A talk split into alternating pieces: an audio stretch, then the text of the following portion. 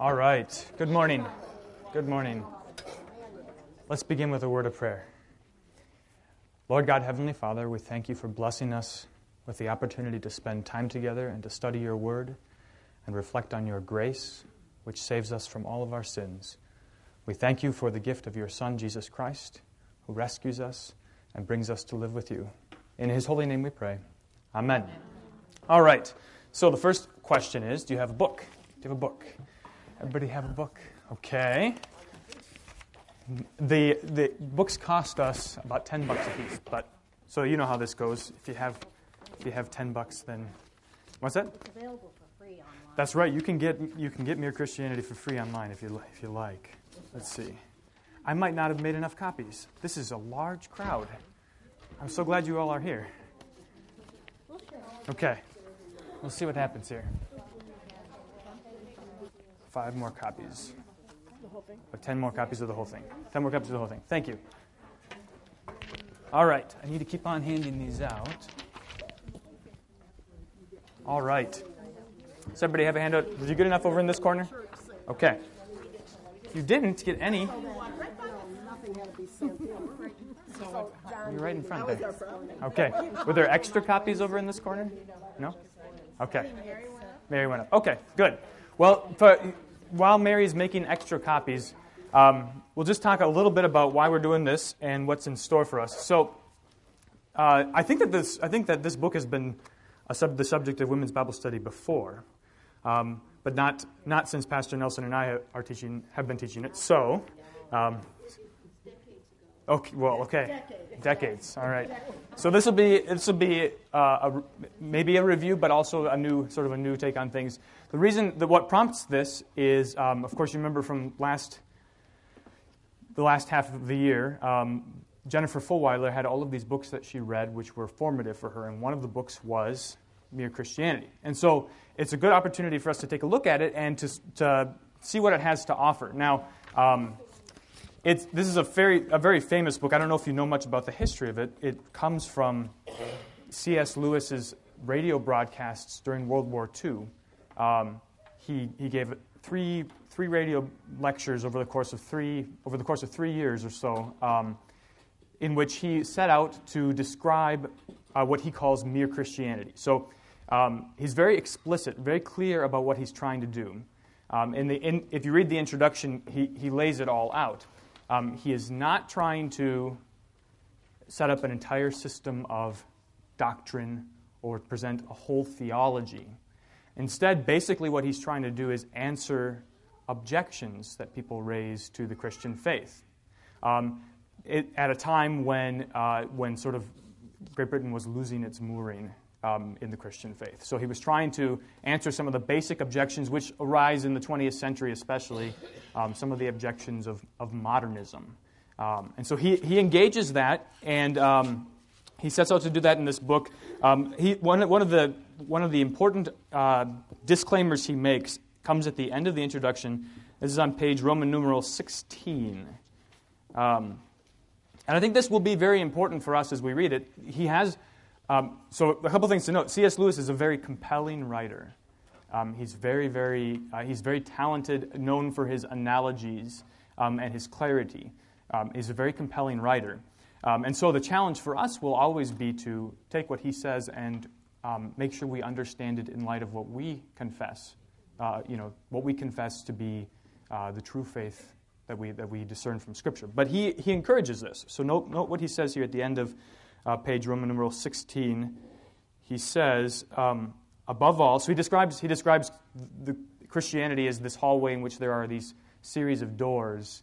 Um, he, his goal is to bring you into the hallway, but then the, what remains is for you to enter, to choose a door, basically, right? So in plain language, the question should never be, do I like that kind of service? But are these doctrines true? Is holiness here? Does my conscience move me toward this? Is my reluctance to knock at this door due to my pride or my mere taste or my personal dislike of this particular doorkeeper? When you have reached your own room, be kind to those who have chosen different doors and to those who are still in the hall. If they are wrong, they need your prayers all the more, and if they are your enemies, then you are under orders. Can you hear? There we go. Okay. So does that make sense? You see what, what Lewis is trying to do. Um, and he starts right off the bat in the first, the first section. When, when you get the handouts, if you, if you don't have the handout, most of you have it in front of you, um, you can see how, what he's beginning to do. Um, he starts with the, his first book, the first section of the book is called Right and Wrong as a Clue to the Meaning of the Universe. So, just as, as a broad outline of what he's trying to do in this section is show that it's reasonable to believe that God exists because everybody agrees that there is such a thing as right and wrong. Okay? Now, um, so we'll go, we'll go through, the, go through his argument. You haven't had a chance to read this, so we'll go through the argument. I want to wait till we get more handouts to, be, to go in more detail. But his, his, his, his premise is that if everybody agrees there's right and wrong, which isn't something that's necessarily self evident, he has to prove it. Um, if everybody agrees there's right and wrong, then that right and wrong have to come from somewhere, right? It can't just exist on their own. It's not just make believe. So it's out there somewhere. And, and, but note what the limitation of this argument is from the beginning. Um, he's not taking us to God yet. Even more, he's not taking us to Jesus, right? And one, one other thing to note about, um, about, about this kind of argumentation is that it's simply that argumentation, right? What we know about, about how the Holy Spirit works is that he uses, he uses things like argumentation, but ultimately, what the Holy Spirit does to, to our hearts is convicts us of our need for God, our sinfulness, and gives us uh, comfort in the, in, the, in the sacrifice of Jesus. Thank you very much. Appreciate it. Okay. Copies. There's, there's more handouts to come, so hold tight. Anybody else need one? Shirley. Mary, okay. All right, so let's take a look at the, the, the top of the outline here. The first question for you to engage, and I want you to think about this and we'll talk about it a bit here. How do you know, how do you know whether something is right or wrong? How do you decide that? Or, uh, so you can think about it from your own experience, but also you just think about the ways in which people make that decision. What are the different ways that's, that people decide that? It has to be judged against something. Okay. That's good. Now, um, I mean, just like, okay, if, uh, if you're building something or making something, mm-hmm. and let's say you cut it out, mm-hmm doesn't fit, you cut it out. You cut it out wrong, right? Yeah. So now, so now, of course, the interesting, so the interesting question. So there's two, there's two ways you can approach this. You can either say there's no such thing as right and wrong. So no matter how you cut it out, it's good. Or you can say there is such a thing as right and wrong, and in your case, you're saying that it has, it has to fit in order for it to be right. Holly, what, what's your suggestion? how you feel. Yeah, feelings. Um, and, and that can take that could be that can take a variety of, of forms. Um, sort of your instincts about something, whether it feels good, whether it makes you feel, um, whether whether you can justify it in your mind. Um, so, that, it, and and where where ultimately does that look? Um, where ultimately is the standard? So, in Carol's analogy, there is a box that you're trying to fit it in, but what is the box? Well, in, the, in this case, if it's your feelings, it's inside of you, right? Okay? Nancy. I mean, ultimately, morally, most of us come from families where, as children, if you have siblings, you're taught you should share. I right. Mean, we do get a lot of that from our family. Sure. And of course, you can drive that back. Well, where did they get it from? And you know. Right. There's a very interesting. Uh, there's a lot of sociologists um, and anthropologists love this, these kind of questions about where does morality come from, and there's um, I heard an interview, an interviewer went into a preschool classroom, classroom and asked some interesting questions. So it's hard to interview preschoolers to begin with, but you keep the questions simple, right? So, what are the rules in this classroom, right? So, rules are no hitting, um, and, and basically whatever the teacher says goes, right? So now, the next question that they ask the preschooler is Can the teacher change the rules? And they say, Well, yes, the teacher's the teacher. Now, the ne- next question is, uh, and this, this is challenging for, for little kids, Would it be wrong for you to hit so and so, even if the teacher didn't say it was wrong? And the kids still acknowledge that it's wrong, even though the teacher wouldn't say it's wrong. And, the, and when, when asked to justify it, the kids don't say, Well, my folks taught me this, but they say, Because it would hurt that person, right? So now, um, so, there, so already we see we, have, we kind of have sort of anthropologically, there are two strands. On the one hand, we have social conventions, which say, for instance, when you're in a classroom, you, you do what the teacher says. Um, on the other hand, there, there does seem to be something um, that, that sort of underlies all of that, that sort of comes before that. For instance, that it's wrong to hurt somebody. Marilyn, did you, you were going to raise well, your hand? I was thinking back to, you know, as a teacher, at first, you, when I first taught, I'm telling my age, really you could use your Christian values, but later on that wasn't okay. But there were certain things, just mm-hmm. like you just really brought it out.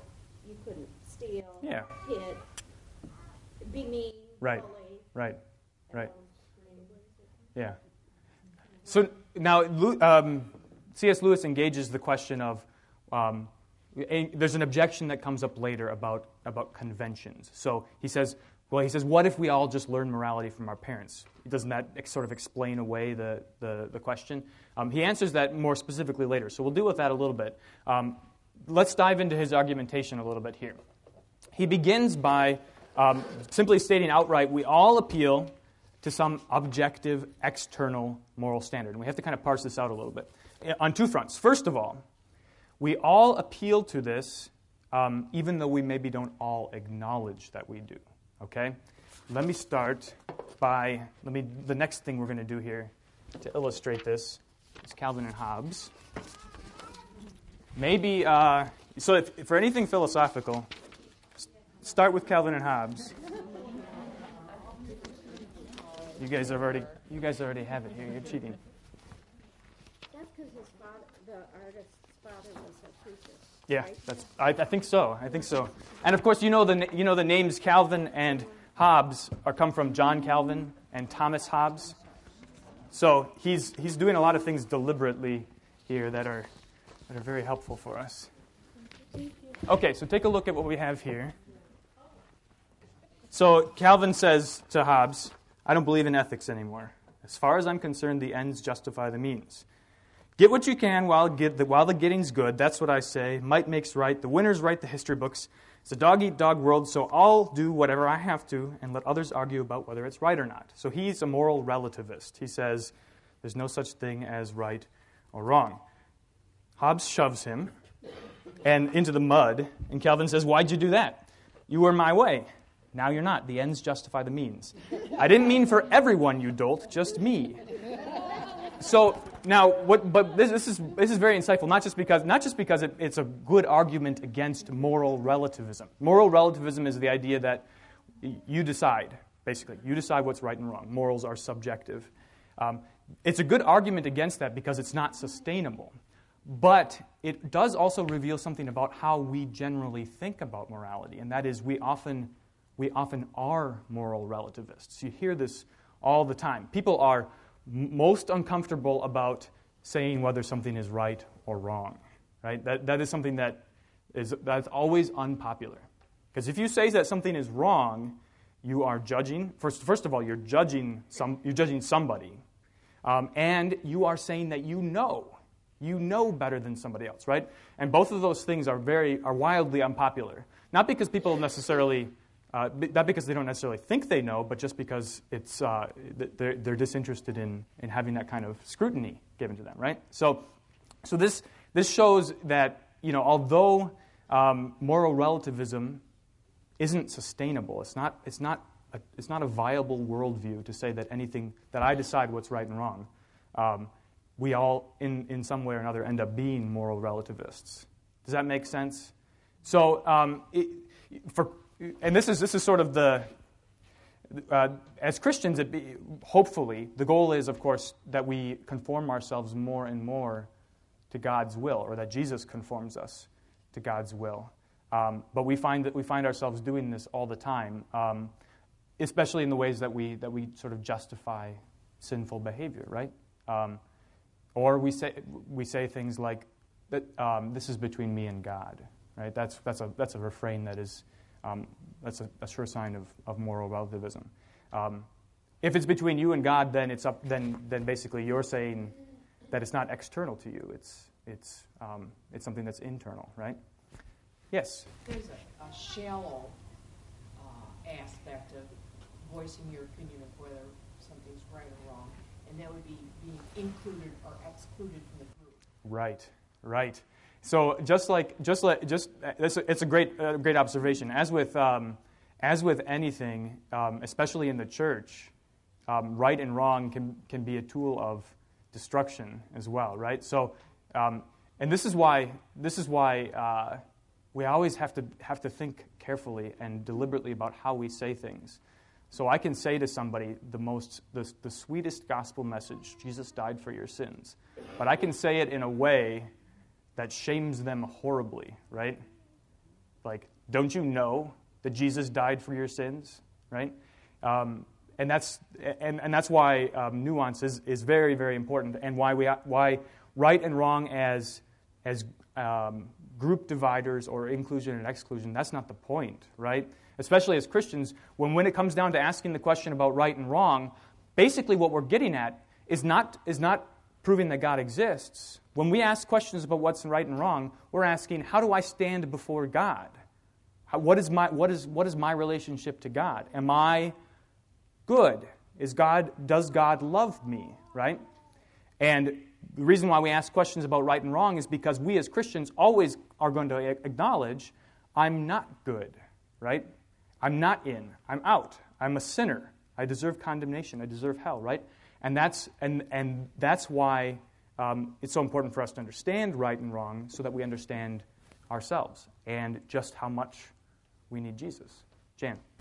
I was in a situation at one point when I was working, and the other gal and I that were in the office were Christians, etc. We, ran, we were in a mail order business, and obviously, at that point, you only collected sales tax for Illinois. Sure. And the business was run by three brothers, and the three brothers didn't want to pay the sales tax to the state of Illinois. And the two of us sat there and said, when the internal revenue from Illinois comes here, we will tell them that we have the money, that you wouldn't put it, you know, you wouldn't pay it. And so we, like, literally bullied them into let us file the forms that had to be filed. I mean, you know, it wasn't ever probably over a hundred dollars a quarter, yeah. but it was just like we're Christians and we're going to not under, you know, we're not going to say there was no tax yeah. because we know there was and we put it in the bank and we created the bills. And sometimes you can literally bully someone into doing the right thing. This is, this is another important facet of, of the discussion of right and wrong, and it has to do with, do with law, right? So, so the fact is, we're all, we all are on some level moral relativists, or we, don't, we decide that for us right is something other than what's right. And, uh, and this is in spite of the fact that we have written on our hearts a really strong sense I mean, it's, it's, it's depraved because we're sinful, but it's nonetheless a strong sense of what's right and wrong.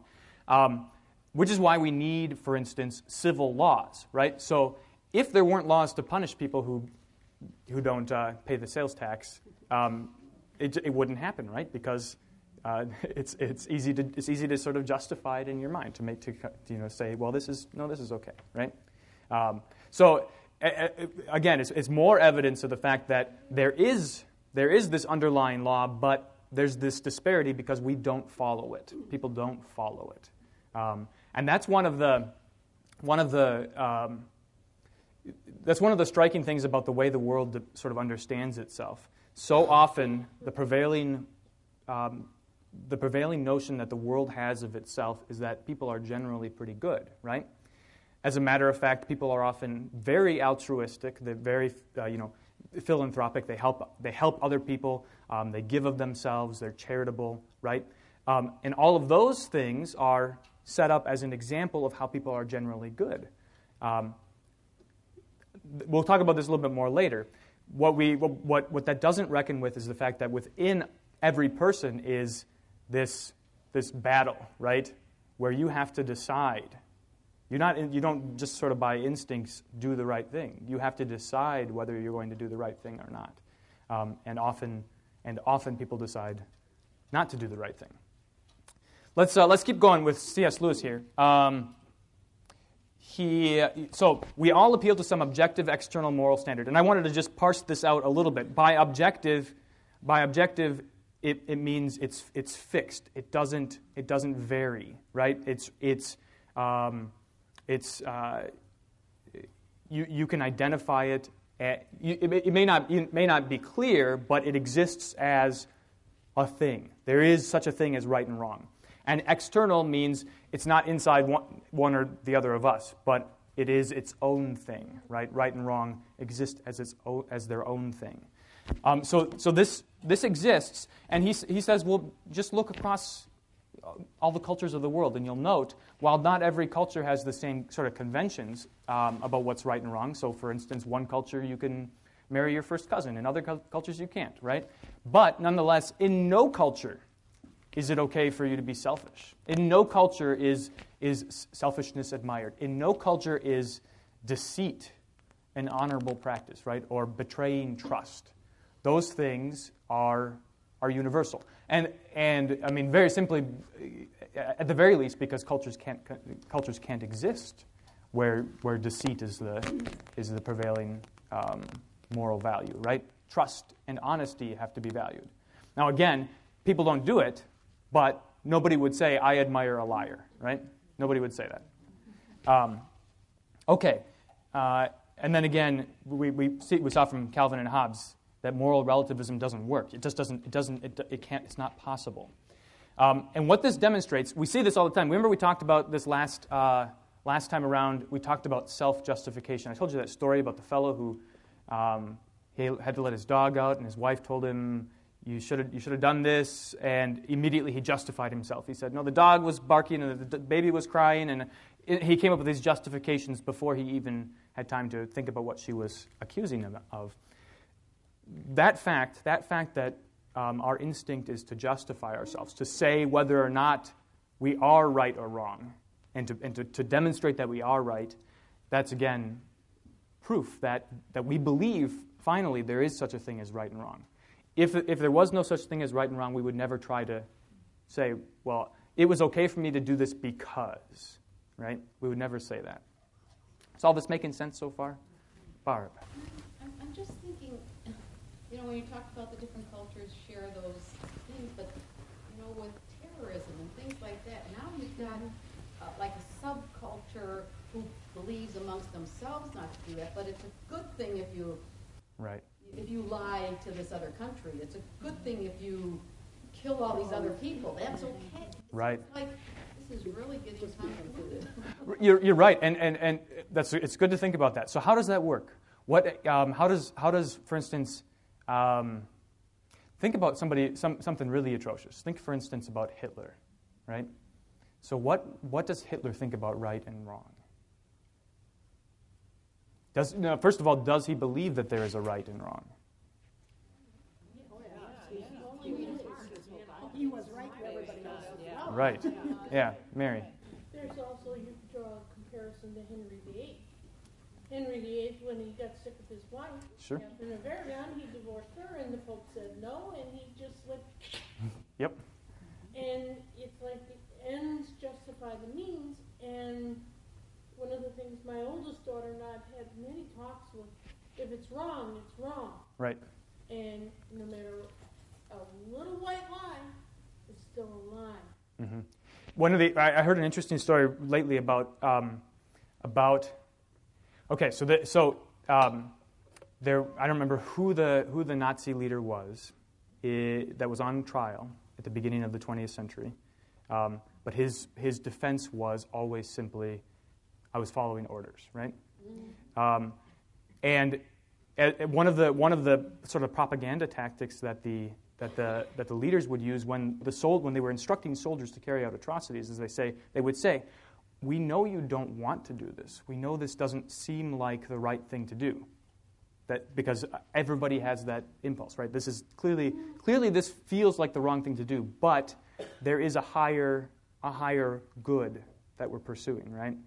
And, and, in, and in the case of, for instance, you know, uh, in, the, in the case of, of Hitler, the higher good is National Socialism. You know, it's, it's, uh, it's the German nation, right? Um, in, in the case of terrorists, it's Islam, right? Uh, because because uh, that is because, for instance, they would they would contend that society which exists apart from Islam is is not good. In fact, it's it's evil, and um, and and you can justi- they can justify that by simply pointing to a lot of the things which are evil in in Western society, right? So it's not it's not as though it's it's not as though they have some they have moral standards which are 180 degrees opposite. Um, but you sort of they sort of pick and choose, right? You, and, and if you do that, you can, in a sense, justify anything, right? So I could say, I love my kids and I love them so much that I'm going to I'm going to and we're hungry and I'm going to kill my neighbor to, and take his food, right? So I would never say I, I would never say, oh, of course it's, it's wrong to kill my uh, uh, it's, it's it's okay to kill your neighbor whenever you want, but I'm saying I can justify it because my kids are, are so important, right? Um, that, and that's kind of that's kind of what what happens in the in in the the process of justification. Yeah, Nancy. Yeah, um, and that's kind of interesting because at this time of Hitler, a lot of the American universities even had these departments of uh, eugenics. Sure, absolutely. One of these things, you know, that oh, this is supposed to improve the human race because we're going to not allow certain people to reproduce. Yeah. And Hitler kind of used that, oh, the Jews are subhuman. Right.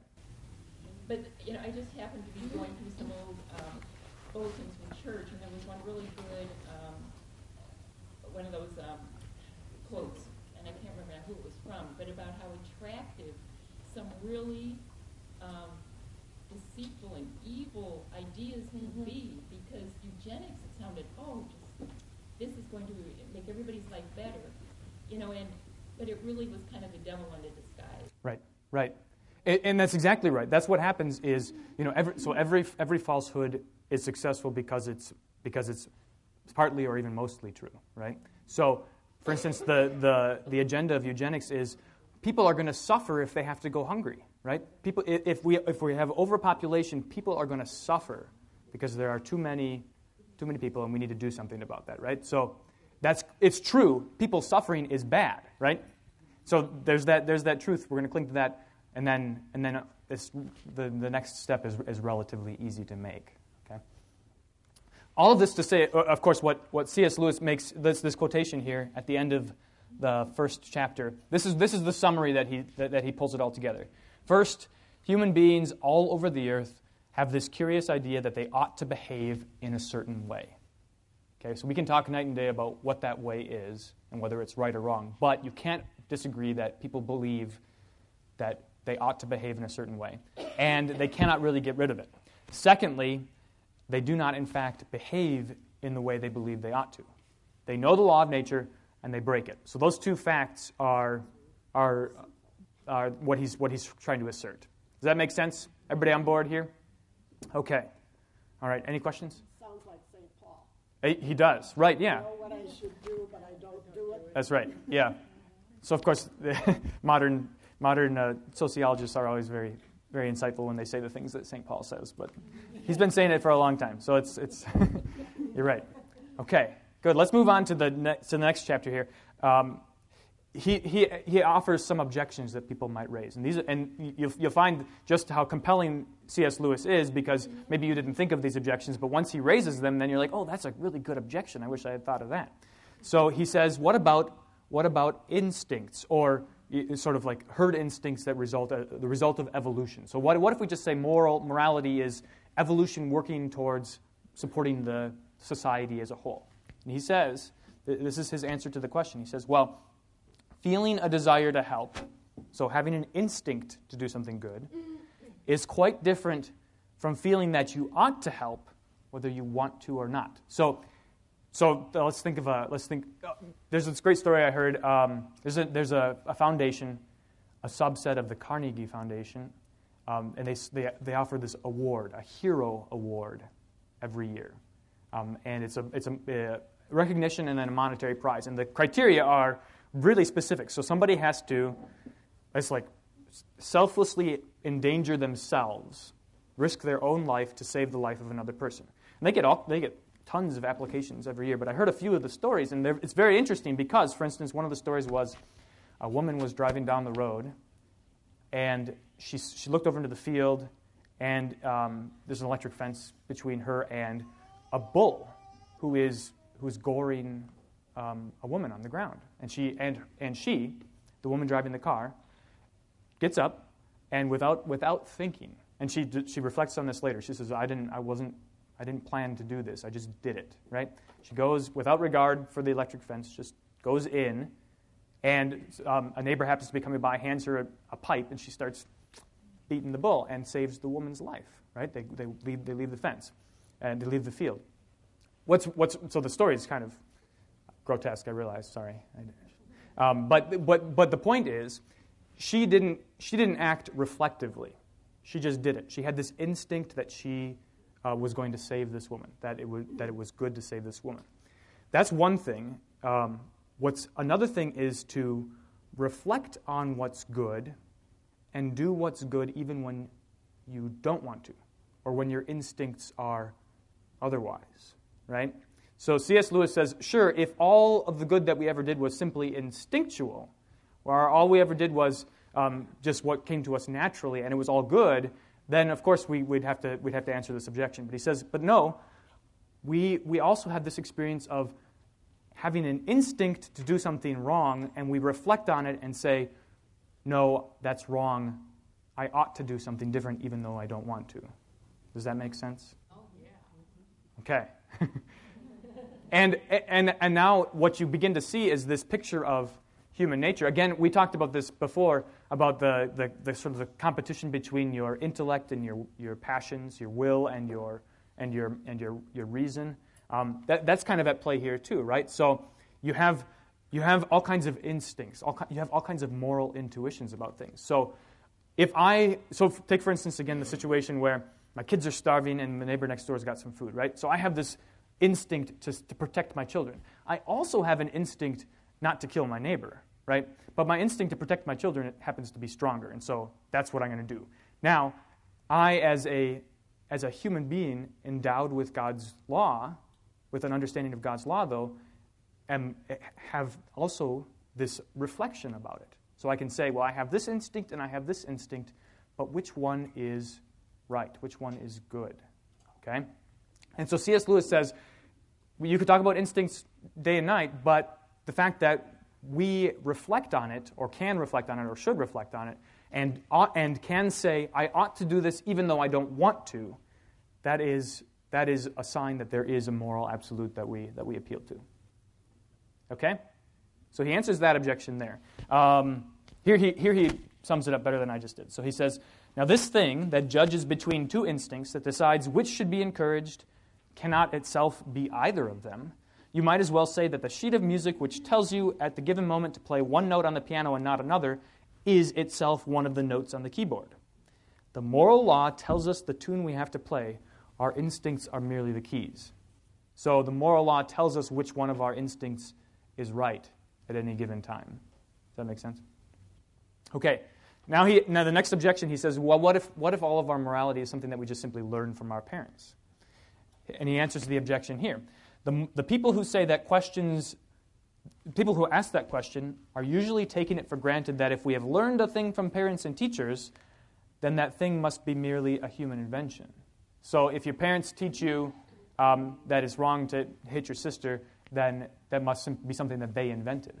Well, no, your parents who also teach you that 1 plus 1 is 2 didn't invent that, right? That's, that's something objective that they are that you wouldn't necessarily be figure out on your own that they're teaching you, right? The same. So so then he says, well, moral law, natural law, fits into the same category as mathematics, right? It's not something you, your parents do, in fact, teach you what's right and wrong. They do teach you that you got to share when you go to school, but that doesn't mean they made that up. Um, it means that, that they're appealing to something more basic, something something more fundamental. Okay.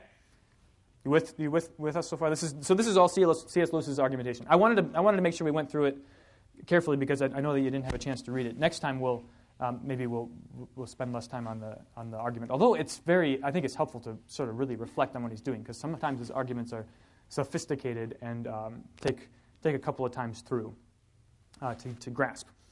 Okay, so the third chapter here is um, the reality of the law, and he doesn't say he doesn't say too much more here. This last, the third chapter is just a couple of pages, but here he he uh, reiterates, and, and I want you to pay attention to one of the things that he describes here, because we have something to talk about in the Bible um, that pertains to what he describes here. This paragraph on page 16. I now go back to what I said at the end of the first chapter that there were two odd things about the human race. First, that they were haunted by the idea, and that word haunted is an important word. Hang on to that. Haunted by the idea of a sort of behavior they ought to practice, what you might call fair play or decency or morality or the law of nature. Second, that they did not, in fact, do so. Now, he concludes the chapter with this paragraph that goes on, the, on to the next page. Let me just read this to you. Some people say that though decent conduct does not mean what pays each particular person at a particular moment, still it means what pays the whole human race as a whole. So it's another objection. What if, what if morality is just what benefits societies, benefits the whole, the whole people altogether? Then consequently, there's no mystery about it. Of course, you do what benefits society. But, Lewis argues, as an explanation of why we feel as we do about right and wrong, it just misses the point. If we ask, why ought I to be unselfish? And you reply, because it's good for society, we may then ask, why should I care about society? Right? Why should I care what's good for society except when it happens to pay me personally? And then you will have to say, because you ought to be unselfish, which is, you know, takes you back to the beginning again, right? So, um, so yes, it, we, we, we, do sort of, we do sort of have this intuition, again, about, about that what benefits society is probably good. But again, um, uh, you know, that doesn't, that doesn't drive us completely because there will be plenty of times when you'll say, no, this would be good for society, but it's certainly not good for me, so I'm not going to do it, right? Okay. Let's, let's uh, break away here a little bit. I want to go back to what um, Lewis said here, that word haunted. He says that his observations about moral law are that people are haunted by the idea of a sort of behavior they ought to practice. And we see this vividly depicted in, in Genesis. Let's get some Bibles out here. Who needs one? Raise your hand if you need a Bible. Okay. Everybody got one? Open up to Genesis chapter 3. This was what we read during the, the morning prayer this morning. And it, um, when, you, when you read it, it is, um, it's, a, it's, a startling, it's a startling story, and often one that we just sort of, we sort of breeze past. But I want to take it slow here. Let me read it again Genesis chapter 3. And what, what you should think about here is um, when Adam and Eve uh, learn what is right and wrong, and learn that they've done wrong, um, what, how, do, how does their life change? What is different? Um, what is different in their life when that happens? Okay? Genesis 3. Now the serpent was more crafty than any other beast of the field that the Lord God had made. He said to the woman, Did God actually say, You shall not eat of any tree in the garden? And the woman said to the serpent, We may eat of the fruit of the trees in the garden, but God said, You shall not eat of the fruit of the tree that is in the midst of the garden the tree of the knowledge of good and evil. Neither shall you touch it, lest you die. But the serpent said to the woman, You will not surely die, for God knows that when you eat of it, your eyes will be opened and you will be like God, knowing good and evil. Now, of course, this is, this is, this is true, right? So Satan is, in every falsehood, there is a, um, perhaps a majority of truth. So, right, they will, their eyes will be open, they will, they will know good and evil, but, they're wrong, but he's wrong that God is somehow jealous of, of that of that power, of that discernment. That's not why God doesn't want them to touch it or to eat it. It's because God doesn't want them to die. Carol. Why would anybody want to know evil? Well, if you don't know what it is, perhaps you're curious. Yeah. I, I, think I think ultimately you're right that it's it's the it's so there it, now there's so much we can talk about. This is great, this is a great story. So there it's their pride in wanting to be like God, thinking that God is somehow withholding some good from them. That the knowledge of good and evil is something that God is keeping back for himself, something that they ought to have that he's keeping back from them. That's what, that's what prompts them to, to, to believe the serpent's lie, right? Um, so it's not because they are particular. It, it, it, maybe they're curious about what this good and evil business is because they only know the good, right? Um, but it's it's mostly this this pride, right? Uh, the very pride that that Satan Satan exhibits himself. Okay. Um, so when the woman saw that the tree was good for food, moral relativism right here. This happens all the time in the Bible. So people say, I see that that is good. I, and, by, and by that they mean this is coming out from there, coming into my eyes, and inside I'm deciding it's good, right? Uh, Samson does this with the Philistine woman that he marries. He says to his folks, Nope, I see that she is good, so I'm gonna, we're gonna, I'm gonna marry her, right? Um, uh, let's see. I shouldn't do that because I lose my place. When the woman saw that the tree was good for food, and that it was a delight to the eyes, and that the tree was to be desired to make one wise, she took of its fruit and ate, and she also gave some to her husband, who was with her, and he ate. Now notice what happens. Then the eyes of both were opened, and they knew that they were naked, and they sewed fig leaves together and made themselves loincloths. And they heard the sound of the Lord God walking in the garden in the cool of the day, and the man and his wife hid themselves from the presence of the Lord, the Lord God, among the trees of the garden. But the Lord God called to the man and said to him, Where are you? And he said, I heard the sound of you in the garden, and I was afraid, because I was naked and I hid myself. He said, Who told you that you were naked? Have you eaten of the tree of which I commanded you not to eat? The man said, The woman whom you gave to be with me, she gave me the fruit of the tree, and I ate. Then the Lord God said to the woman, What is this that you have done? And the woman said, The serpent deceived me, and I ate. Okay. So, Let's think about it this way. What characterizes, uh, just really in general terms, this is uh, um, in, in very general terms, what characterizes Adam and Eve's life before they eat the fruit? How, how would you describe their life? Perfect. Okay. What's the time frame on that? We don't, You, how, do you, how do you mean time frame? Well, like Jan was Like- about to say, we have no idea. They, they could have been created on Monday. Well, Just and then Tuesday. Right. yeah. Yep, I'm hungry. I want to know. Yeah. Uh, Carol says. Carol said innocence, and that's. I mean, this is this is um, something. Uh, this is pretty uh, an important point here. Um, they they were naked, and their their exposure to God was not shameful to them, right? And and and Luther. So I gave you a big section of Luther's Genesis commentary, and as often happens, I started highlighting things, and then I ended up highlighting most of it. So we can't we can't do all of that. But if you if you well, oh, you didn't. Oh. You guys. I should have. I should have. See, I wanted to be. I wanted to build some suspense by not giving everybody everything at once. You got it, Vicar. I have it. Okay. Four of us, there you go. Okay. So, where was I? Now, this is so. Um, Luther talks all about this, about how how the how Adam and Eve's nakedness was was uh, uh, was a glory to them, was a was a, a blessing to them because they they were um, they were with God without any shame. Okay, but then um, once they realize they are naked, they are ashamed. And what do they do in response to that shame? They hide. The, uh, before they hide, before they hide, what do they do? so fig They, yeah, they cover themselves. Anybody else need one? You all got it? I want to know where they found the thread. Okay. So they, so they, so they, so now they have, they have this. They know right away that they are, that they are um, exposed to God's wrath, right? So that now God, who before to them was was a loving Father who gave them only good things, now God is suddenly to them the one who's going to punish them, right?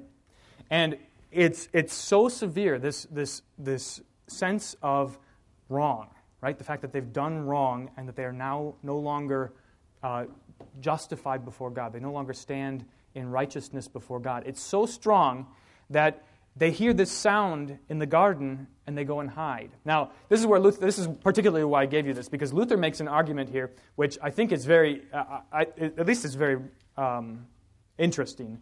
Um, I don't know. I don't know about whether it, I don't know whether the argument holds or not. I haven't looked at the, the text very carefully.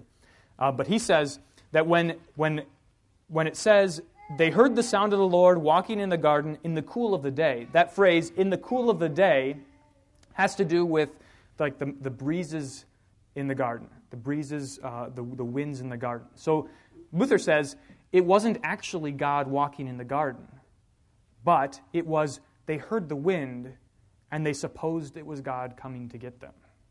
Okay? Right? So they in the in the breezes they heard God's coming to get them, even though even though it wasn't it wasn't actually God coming to get them, right?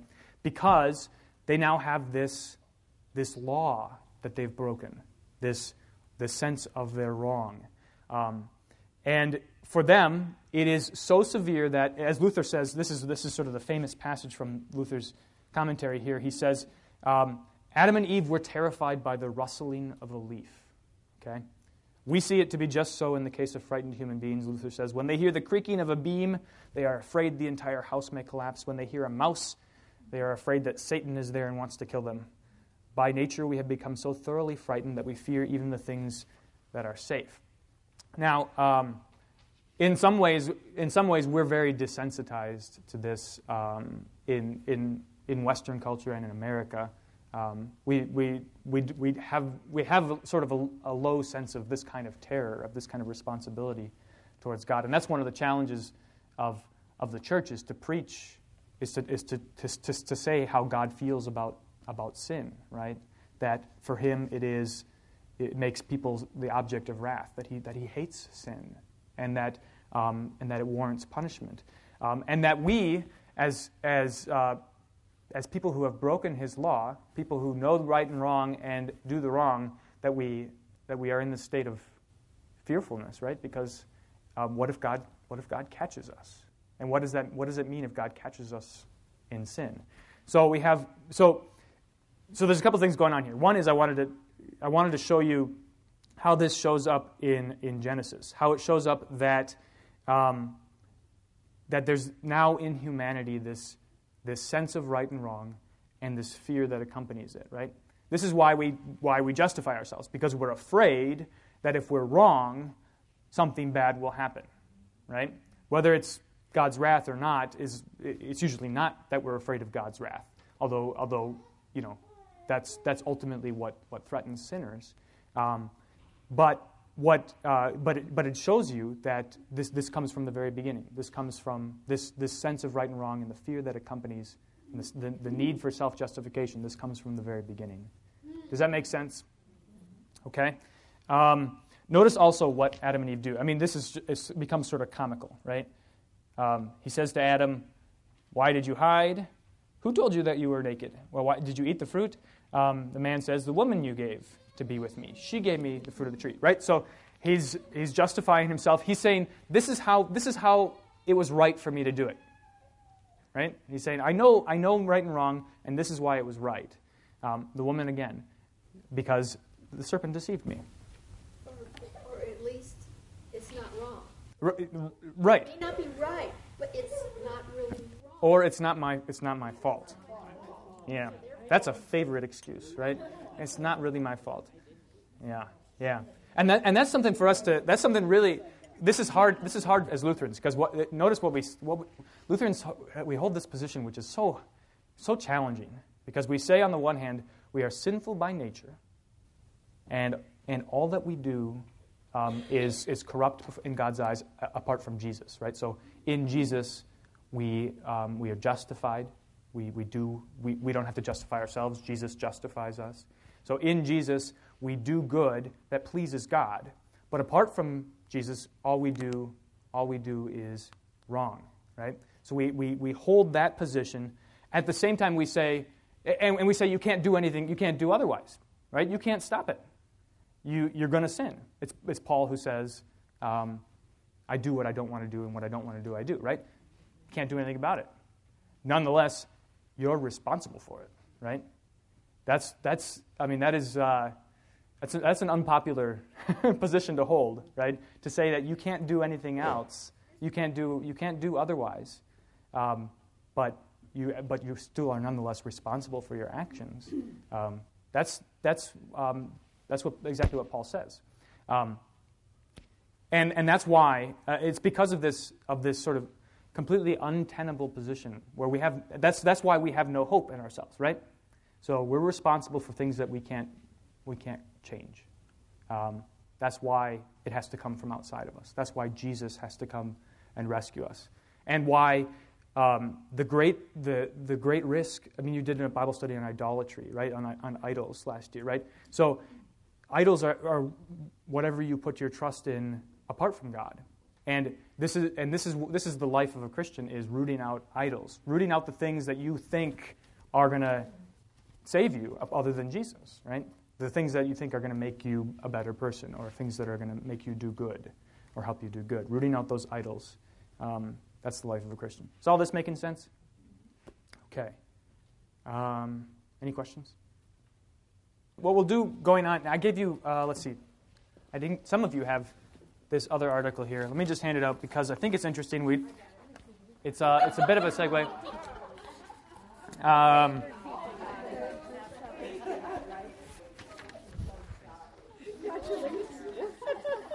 this is this is sort of tangential, um, but it, it's an interesting article by a, a, columnist who writes for the New York Times, and he writes often about about religious matters or commentary on social things.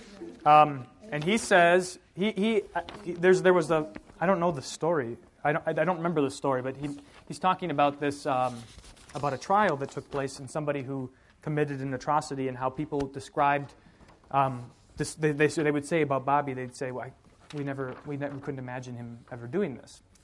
Um, and David Brooks, the author of this article, talks about how um, it shouldn't surprise us when people when people do when people do terrible things. And as a matter of fact, there was a time when it wasn't surprising. So on the, on the second page, he talks about how, um, how, how, when, when Christianity um, was you know, more prevalent as a worldview and when people understood the nature of sin, right? How, how infectious sin is and how, how it corrupts us entirely. When people, when people understood that, then they weren't surprised when people committed atrocities, right? They said, well, that makes sense because we're all sinners, right? Um, anyway, I, will just give this to you as uh, some interesting reading. Um, well, we'll talk about it some other time. Um, the idea with, uh, with C.S. Lewis now is to go about 20 pages a week. And the chapters divide up pretty nicely in that, in that way. So that means for next week, it's the next four chapters. Nope, next three chapters. Pages 21 through 40. Does that make? I think it, I think it works out basically to the end that we can do every 20 pages. Okay. Um, anything else?